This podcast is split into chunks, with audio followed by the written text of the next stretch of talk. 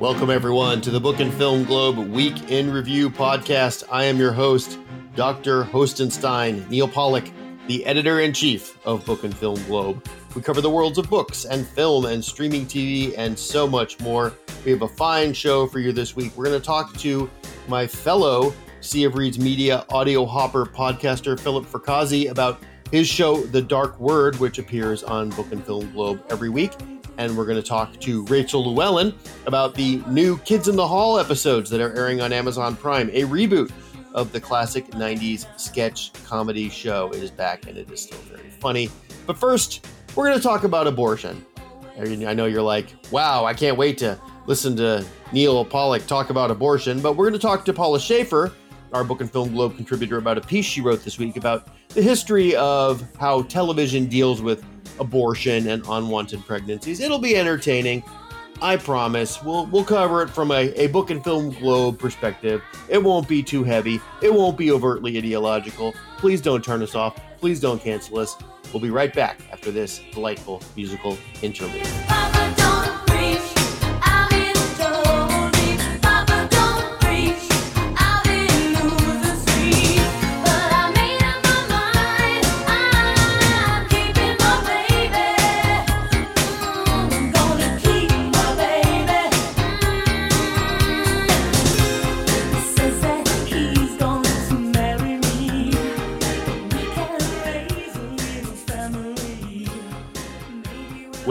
Abortion is back in the news. Aren't you glad? Aren't we lucky to be talk screaming at one another about abortion on social media 24 hours a day, seven days a week? We decided to take uh, our own approach to talking about abortion on Book and Film Globe. Uh, Paula Schaefer wrote a piece about sort of the history of abortion and unwanted pregnancies on TV, and she's here to talk to me about it. Hello, Paula. Hey, Neal. How are you doing? I'm good. Well, we should probably call it. What do they call it in Knocked Up? Schmoshmortion or Smosmor. I hated that movie. The way they, they refused to say the A word when they were trying to talk about uh, getting rid of Katherine Heigl's pre- pregnancy. Yeah, Schmoshmortion. Yeah, something like We're not going to say that. We're going to say the word abortion here. And you wrote a piece uh, talking. It wasn't like a, it wasn't a history of you know abortion episodes on TV because those are kind of few and far between.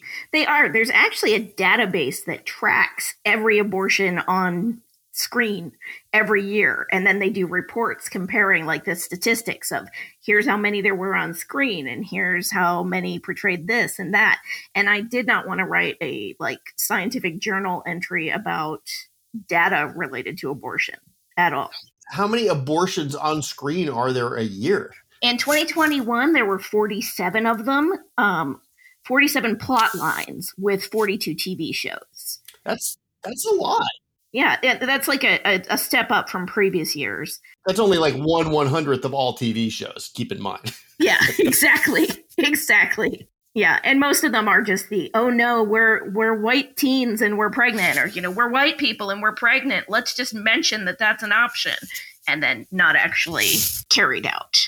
Right. Well, you, you that's the problem with this subject matter is you know you don't want to alienate potentially 60% of your audience correct by, by saying we're gonna you know we're gonna celebrate abortion or we're gonna present it as a, as a legal option but you didn't take that tack in in your piece you sort of talked about different ways that tv has dealt with it throughout history you know obviously it go the, the first real mention of this as a subject was on Maude most famously i mean you and I remember Maude, you know, kind of. but kinda, yeah. I wasn't even old enough to watch to be watch. I mean, it was on when I was alive.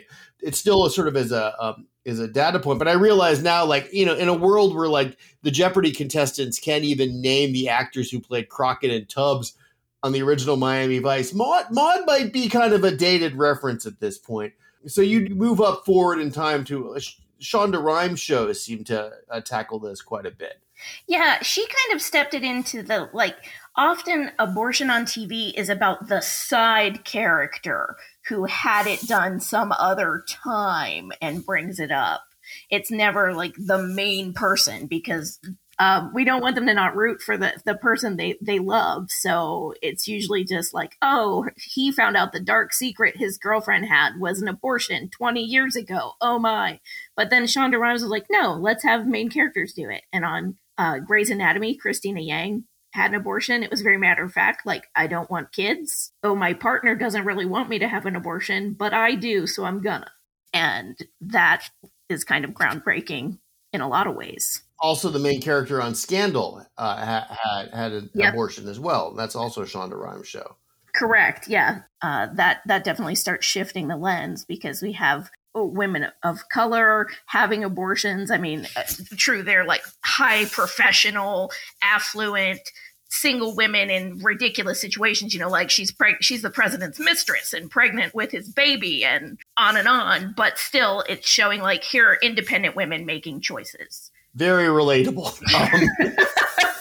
Um, highly relatable. Um, it's network tv what do you expect? Uh, on the other hand you know what, what what I thought was interesting about your piece and what you pointed out is that you know unwanted pregnancy isn't always about abortion on TV. You know, the most sort of prominent unwanted pregnancy, really in TV history, let's face it, because this was a very popular program, was uh, was on Jane the Virgin. Yep. Where yep. Our, our heroine, who is a virgin, is artificially inseminated in the pilot. Yep. and her mother, uh, you know, a few seasons into the show, the the mother was a was a teen mom who chose not to have an abortion due to you know being Catholic, and she gets pregnant with kind of a, a one off one night stand sort of deal. And she decides she will have an abortion. And there's pushback from her daughter and there's pushback from her mother. And then she actually does it she doesn't decide at the end like oh no i need to be a mother some more. She still goes through with it and they still respect each other they support each other you know they kind of agree to disagree and live with each other's choices and move forward as a family unit that still loves and cares and respects each other. It's very excellently portrayed. Well, and that's the thing, right? We all kind of need to respect one another's choices when it comes to this subject. It's so uh, such a you know heavy political football, and I feel like, as you point out, Jane the Virgin was really good at, at bridging the gap because you know because the main character did keep her baby, right? Her un- unwanted baby. Yep, she sure did, and then her mother did not. Right. And she presented it, uh, the keeping of the baby as, as a moral choice, right? Absolutely. Based off of her Catholic upbringing. Yes, and her extreme faith in the sanctity of life and, you know, the usual talking points from people who have that religious stance. Yeah, and you know, for some people, it's not even talking point. I mean, for some people, it's talking points. You know, for some politicians, it's talking points. For other right. people, it's like a, it is literally a uh, a moral code. And for other people, the right to choose how to control your own body is a moral code. So I'm just kind of wondering, like, given that, like, I feel like the abortion debate is even more heated than ever, that both sides are now sort of exhibiting sort of violent tendencies, um, where in the past it was kind of the right that was bombing abortion clinics. I'm wondering, like, what you know, what is a a, a safe path for uh, depicting and talking about this on TV where we're not like, you know, celebrating abortion, but we're also not condemning it. Yeah, that that's why shows don't tackle it very often because that's a lot of uh, social mores to try to cover and respect and wrangle and juggle in 45 minutes. I really, much much better off uh, just chronicling a young girl's adventures in Paris. Way better. or just like a, a space opera. I would like a nice space opera. Oh, absolutely. Who doesn't want that? You know, there are just so many different ways to attack this. So, I, um, have there been any recent depictions of uh, the abortion debate on screen that you think have been uh, particularly effective? I mean, not that I have seen that I was like, wow, this is this is really powerful and impactful, and this makes a lot of sense and this feels real in the midst of this outlandish setting. They found this thing that feels real. Usually it goes kind of back to the tried and true. Let's speak about it. Let's move on. You know we'll never talk about lack of access. We'll never talk about the afterwards. Let's just mention it move on. And that's probably going to continue except you know as, as things are going now when the the dirty dancing story becomes more of our reality. We, we don't talk about Bruno's abortion. No. That's right. We don't No, talk no. about Bruno's abortion. No, no, no.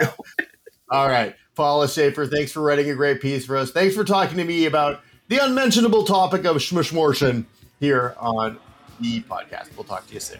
Absolutely. Scary monsters and silver creeps keep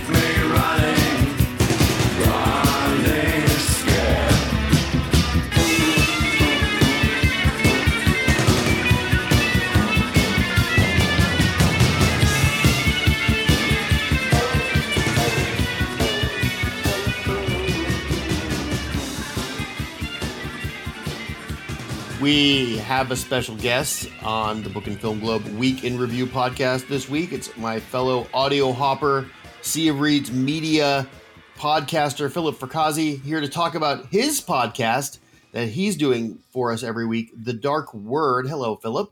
Hey Neal, thanks for having me, buddy. Yeah, of course. So this is like uh it's like when uh Dick Cavett appeared on Johnny Carson or when Tina Fey appeared on Jimmy Fallon or I don't know when um the guy from Bob Hearts Abishola went on Stephen Colbert. You know, this is we're Yeah. cross promoting along Right. the network. You you've been doing this um this great uh show for us, The Dark Word, uh where you interview I would say mostly horror writers, right? Yeah, horror writers, thriller writers, uh, yeah, editors. Um, you know, the the show is focused on um, it's for you know essentially for writers. So uh, any anyone that has something to say about the craft of writing uh, is is welcome for sure. Well, you know, I feel like, you know, that that horror and thriller writers are, are not underrepresented in terms of book readers or book sales, but they are somewhat underrepresented, I think, in book media, which tends to really um, focus heavily on um, literary writers. I mean, there's young adult uh, authors have their own their own network, but I feel like genre writers, particularly the kinds of genre writers you are talking to, don't tend to get a lot of attention in that way. Yeah, I think horror writers for sure uh, have to, you know, definitely are on the fringe. Um, you know, but a few of the guys I've been talking to are New York Times bestsellers. You know, like S.A. Cosby, who wrote a wonderful book called Razor Blade Tears. I, I had Joe Lansdale on uh, recently. I don't think his episode is, is quote unquote aired.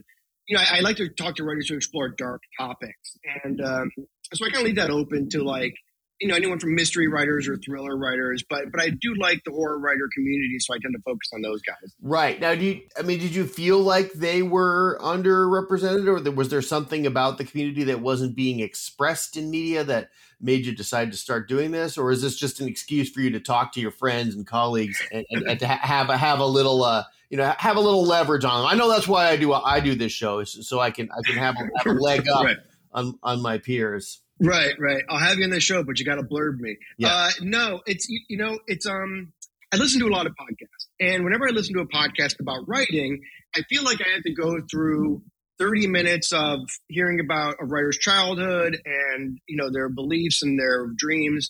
And then there's like a, these little kernels of like magic where they talk about writing or they talk about the publishing business when they talk about agents or contract stuff that matters to me being a writer. And so what i said was i would love to have a podcast where it was just about writing. And it was like all things having to do with you know writing and editing and what it's like to have an agent or how do you get an agent and how do you work how, you know what's like working for a big five and what, what what's you know what's the behind the scenes stuff that would really help a new writer? So that was really the the gist. And i think i just focused on you know horror writers and and thriller you know dark thriller writers because yeah those are my homies right? That's my like i write horror so i know all those guys. It's interesting that you mentioned the underrepresentation thing because i do think they have some interesting perspective that other writers might not have because one of the things we focus on is like what's it like publishing with like an indie press versus like a big five press? And i think horror writers in particular do a lot more of that starting with smaller presses and then evolving into bigger presses versus i think to your point a lot of literary writers who just appear out of nowhere and they're in the new yorker and they're so so it was interesting to talk about the journey uh, with a lot of these writers about starting kind of scrappy and indie and then you know like a band that breaks big you know talking about you know what it's like to now be with like a big five publisher for example I've, do- I've done it all myself. I, I I broke small, then I broke big, then I broke small, then I self-published, then I went worked with Amazon, and then I broke to really, really small. You know, I was like, I, I there's no rhyme or reason to my own publishing career. You know, Right. my, my my next novel is coming out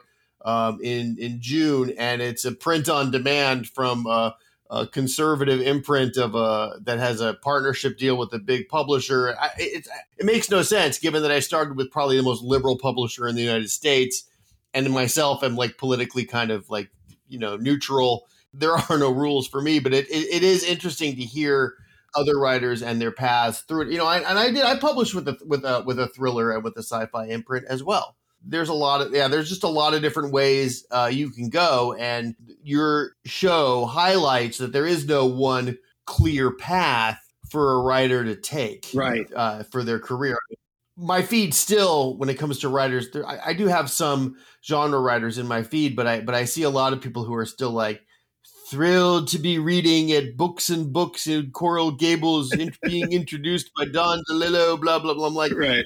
Listen it's just not how it is Right. Right. it's just not how it is for most of us, you know? Yeah, I think to your point, it's um everyone's journey is unique, and I think that's kind of one of the things I try and emphasize on the show is um because when I started, I got a lot of you know slack from kind of established established writers who were like, "Oh, you shouldn't be doing this and you shouldn't be doing that," and I was like, "What are you talking about? This makes this makes total sense to me." And then, for example, I was like, I want to. I published with a very micro press, and I published like a, you know, a, for not a lot of money. But in my mind, you know, I have sort of a, you know, a music marketing background, and I'm like, well, no, this is how you. This is one of the ways, at least, you do it. Is you get your name out there, you build readership, you create awareness, and then your next book, you try to do that even more so. And your next book, you try to do it, and that's how you grow a brand, as a, you know, quote unquote. And but they were all like, "Oh no, you have to start at the top, and you, you can't take a little bit of money. You have to take a lot of money." And I'm like, "Well, I don't have that kind of opportunity." So I think, and it's also also there's also that element of like, what do you as an individual want to get from your writing career? Like, what are your goals? And your goals might be totally different than my goals or somebody else's goals. So so yeah, so in the show I try to explore here's all and you know here's all the ways these variety of writers who've had a you know different levels of success. Some of them are New York Times bestsellers, some of them are you know still on the indie scene. You know how they've gone about their business and, and how they've created their own versions of success. And so yes, hopefully it helps out you know people who don't really know the ropes and don't really know where to start and how you know how to how to build a, a roadmap for their own career. Well, for the vast majority of us, uh, money is mediocre at best. You know, the goal Right. at best, the Yeah. goal is is just to continue to publish in whatever form you can and to find whatever audience you can try to find. And that's that's kind of the way I'm operating at this point. Like I I have um, kind of given up my dreams Oh, good. No, I've, I mean my dreams of like being at the top of the pyramid, you know. Right. What I haven't done is given up my dreams of being a professional writer because I still am that. Right. And I was Right. somewhat spoiled by the fact that like my first book got a lot of attention uh, back twenty something years ago. It was you know reviewed full page in the New York Times book Weren't review. you, weren't you on like Dave Letter? Weren't you on like Dave Letterman or something? Or No, I wasn't. I was on the Daily Show with Jon Stewart. oh, there you go. in Dave 2003 and that was for my third book um, but you know that was like a book i got a six figure corporate advance for that book which is which sold 4000 copies. Right. and uh, and then and then i got a, a six figure advance for my next book which sold 10000 copies. And that was the end of the six figure advance they're like we're gonna stop flushing money down the pollack toilet now we're gonna we're gonna he's gonna scrounge for pennies for for the rest of his life. And that, you know what? And that's fine. I'm fine with it. I was upset for a while and i'm like you know what i have i have lived a uh, a rich and lively career as a writer. I've seen it all. Um, and you know and, and your show is a good example of you know you're you're presenting a wide range of possibilities for people who are looking to get into this gig. Yeah, and it's interesting because you know a couple of the people I talked to have very their goals are you know, and it's it's a it's a it's a great case in point is that you know your goal is to be a professional writer. My goal personally is to have a to make enough money so that I can just continue to write every day and not have to worry about going uh, back to my day job of ordering toilets and dumpsters for a living. And so, some people want something different. Like I was talking to um, a, a New York Times bestseller, Alma Katsu, who- who's who's a very good writer, uh, has created uh, written a bunch of you know kind of come hot on the scene the last five or six years, and she talked very candidly about how the ideas for her books are crafted by this sort of agency who who come up with package these ideas that are for film and TV, and then she writes the novelizations, and the and then these guys are already out there selling the film rights. You know, she's more about I want to kind of be making big bucks doing film and TV adaptations of these books. There's a lot of different you know ways to get there, and there's a lot people have a lot of different um, things they want to achieve. So yeah, so to your point, I just try and talk to each of these individuals um, and say, you know, what are your goals? What were your first experiences like, and how did you get there? And you know, what have you learned along the way? Because you know, let's pass that information along to writers who maybe have had not experienced it, um, so that they can learn from your mistakes or your successes. Uh, what I've learned is that the world of publishing and entertainment are hypocritical and evil, and that you- really the only thing you can do, the only thing you can hope to do, is just stay afloat and keep keep getting your your stuff out there, and hope you can find an audience. Yeah. I've, I've long since given up any realistic dreams of like mainstream success, and you know it's been kind of liberating, honestly. Yeah, I can totally buy that. And it's it, and again, it comes down to like, is that the kind of stuff that you're that you want to write, and is that the kind of stuff that you know? And it's like I have a I have an agent who um presses me a lot to do stuff that's really quote unquote commercial because he's had some success selling some of my stuff for for that film and TV world, you know, and he and I kind of go back and forth on it because I I push back because I'm like, that's not, you know, what I re- want to. Do. I don't want to just come up with hooks. I want to write. I want to, you know, I'm a writer, and and I enjoy the the craft of writing like very much, and it's important to me that it be sort of like, you know, this honest thing. But you know, but some writers just do that. Some writers just pump out pitches like like hook after hook after hook after hook. So yeah, so I think it's everyone has their own way of doing things and what they want to write and what they don't want to write and what interests them and what doesn't interest them and um and that's what makes literature great right is that it covers everybody you know there's a wide spectrum of voices uh, for readers and that's that's the way it should be Right on. Well, Philip Fracassi hosting the Dark Word podcast every week.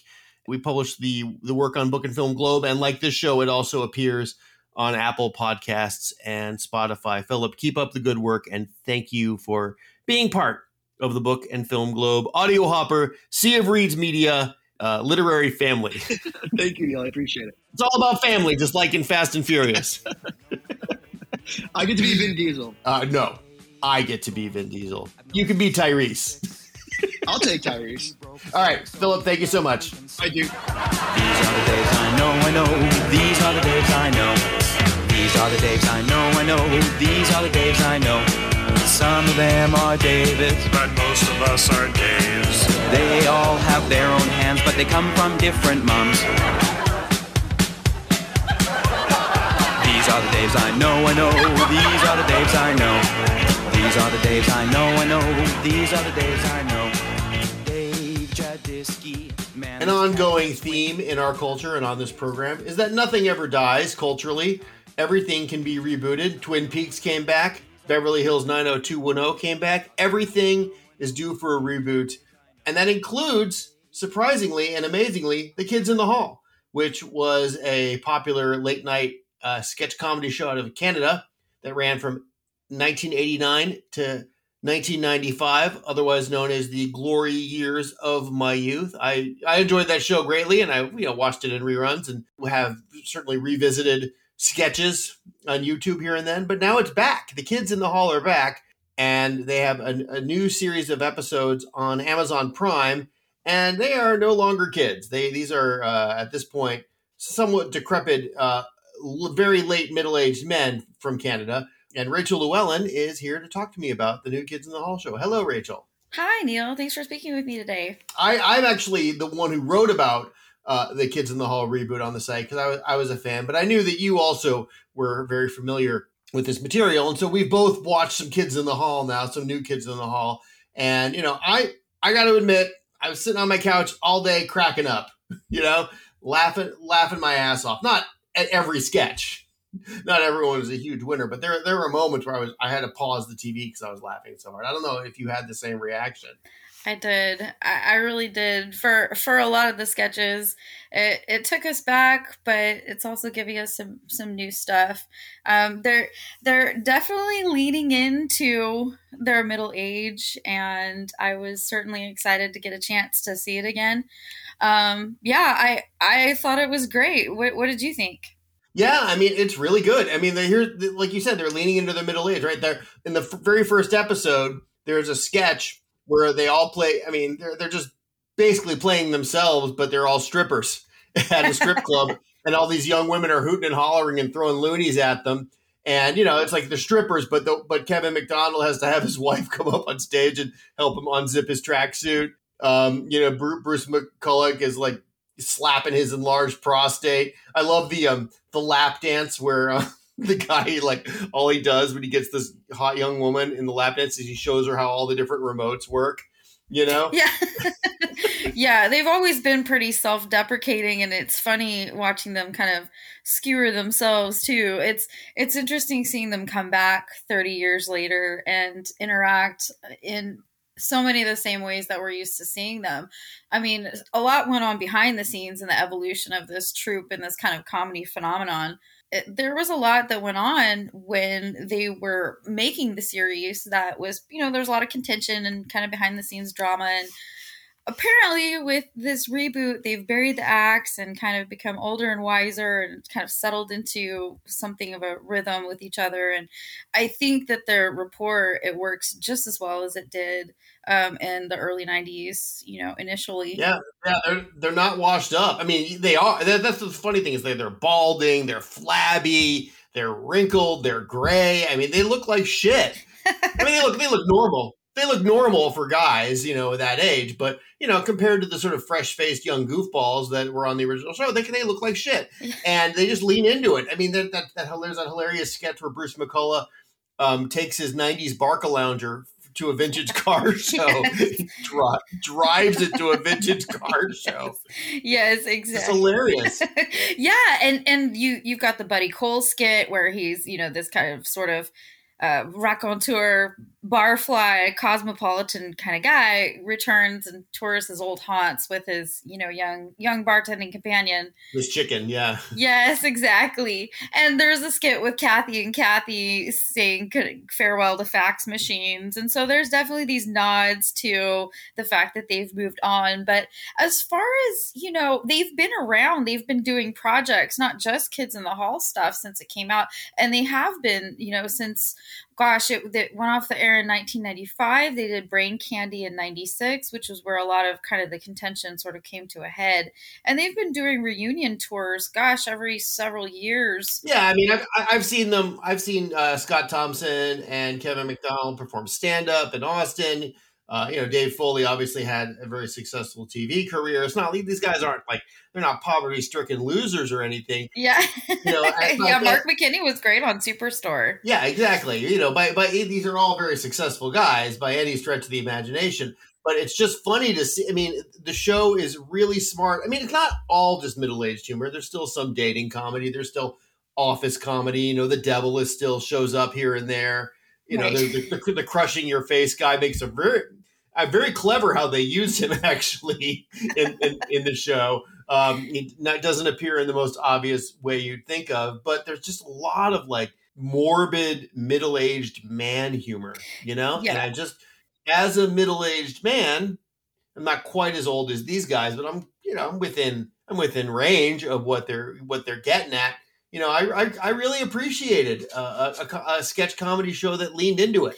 Right, and I picked up on that too with like the underground bunker DJ playing the uh, Melanie song over and over. I've got a brand new pair of roller skates. Yeah, you've got a brand new key. Yeah, it's, that was grim. It's that. Yeah, it, it is, and I appreciate the fact that they incorporate those sort of undercurrents that flow behind a lot of comedy. They describe them. They say, you know, we look in the mirror and we're shocked, but we're still the same angry twenty-something-year-old comedians. And I like that description because they you know they're not afraid to say look uh, we were contentious with each other and i think that they're able better to interplay and kind of play off each other comedically because they're willing to acknowledge and integrate those those themes as well and when you watch their they're on these late night circuits now they're doing all these interviews. I mean there's five people there and they interplay and the rhythms are, are great. They don't speak over one another and they're really good at playing off one another. So their relationship is is clear. But they they do acknowledge that they're like a family. They love and fight like one and, and i like that that's reflected in their comedy. Honestly, Rachel, I got to admit, like I'm kind of shocked at how good it is. yeah, exactly. And you know, you when, when it originally came out, you know, the drag comedy and a lot of the themes uh, might not translate as well um, when you watch it in this context. But I think that they rode that line very well. It did incorporate a lot more gore and nudity than I think a lot of fans might be a little. yeah, there is a there there's that, that scene where the Shakespeare bust like loses its guts and um there there is the oh well yeah there's the, the very first sketch you know two of the characters got there's just like full frontal nudity and I'm like yeah, so Those are- brace yourself. Like- yeah, yeah. I'm like those are old man dicks and I'm just Yeah. like you know and and I was just like all right well this is where we're gonna be well you know it's on It's on Amazon. it's not even on a basic cable, right? It's on streaming, so there are no there are no limits. But it's not like you know, I, I wouldn't say every sketch is hard R. You know, there's definitely some stuff that plays more PG. For PG sure. It's- It's a mix. It's a cocktail. But it's a mix. But it's, it's like it's shockingly successful. I agree. I think it works. There were a few like pretty good laugh out loud moments where I I I mean the wigs are better. The comedy is just as good. Same humor, better wigs. All right, the one the one that got me, the sketch that like had me like literally screaming with laughter on my couch, where I had to pause it, was the ambulance sketch. Oh, yeah. where Mark Mark McKinney plays like an old guy, like chasing his grandson around the yard, kind of like Vito Corleone in The Godfather, and he has a cardiac event, and he tell and he can't get the word out, so he has his grandson call. He says ambulance, and the grandson has no idea what he's talking about, so he, he calls nine one one. He says, "I need ambulance," and the nine one one operators call this children's entertainment troupe called ambulance they show up and they and they they they're you know they get they arrive and they start singing this goofy song. I mean, it's it just killed me. yeah, there are definitely some some giggly moments. It's there was um gosh, what was that one scene that I loved? The Darling Little Pie that was like a remake of one of their original skits. And that's one thing I like about Kids in the Hall. They just skewer fine dining, skewer corporate culture, and they just kept doing it here. So they kind of did an update on the on the uh, fine dining skit where all the chefs are in the kitchen debating on whether to burn down the entire restaurant because someone called a tart a pie. A tart a pie, yeah. Or and then also, I, I you know I like the the dating sketch where the the guy had an imaginary girlfriend and then his neighbor was imagining that he was having an affair with the imaginary girlfriend and they made the, they made the imaginary girlfriend choose between them, trying to imagine which which one they would. It was. I mean, I was like, it's just, just it was just very well done. The whole thing is really successful, and I highly recommend that you watch this Kids in the Hall reboot, particularly if you are a man of a certain age or or person. Let's say a, per, a person of a certain age.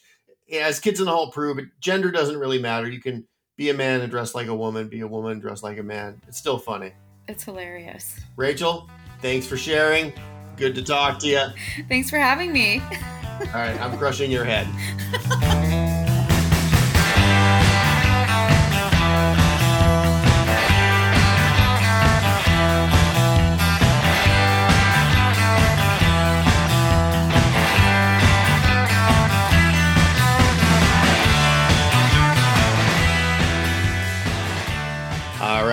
Thanks so much, Rachel.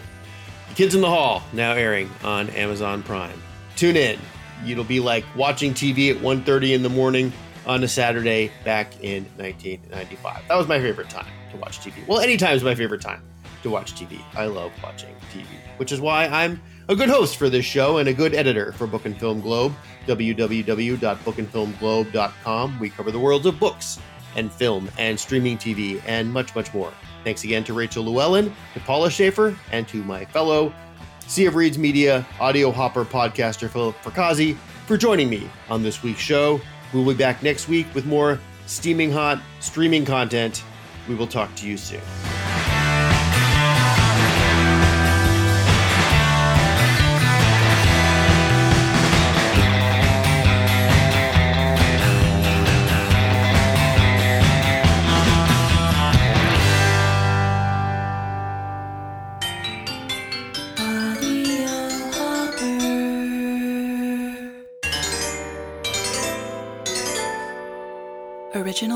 Production.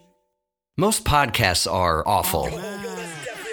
Most news is noise. What you need in your ears is real news. Narrated. You need Audio Hopper. Human narrations of the most compelling news, culture, and entertainment stories. You choose the topics and the publications. Audio Hopper gives you a commercial free, straight read of the story. Read by real voice actors, not annoying computer voice simulators. Get a variety of points of view and real news. Audio Hopper. Real news narrated. In the App Store.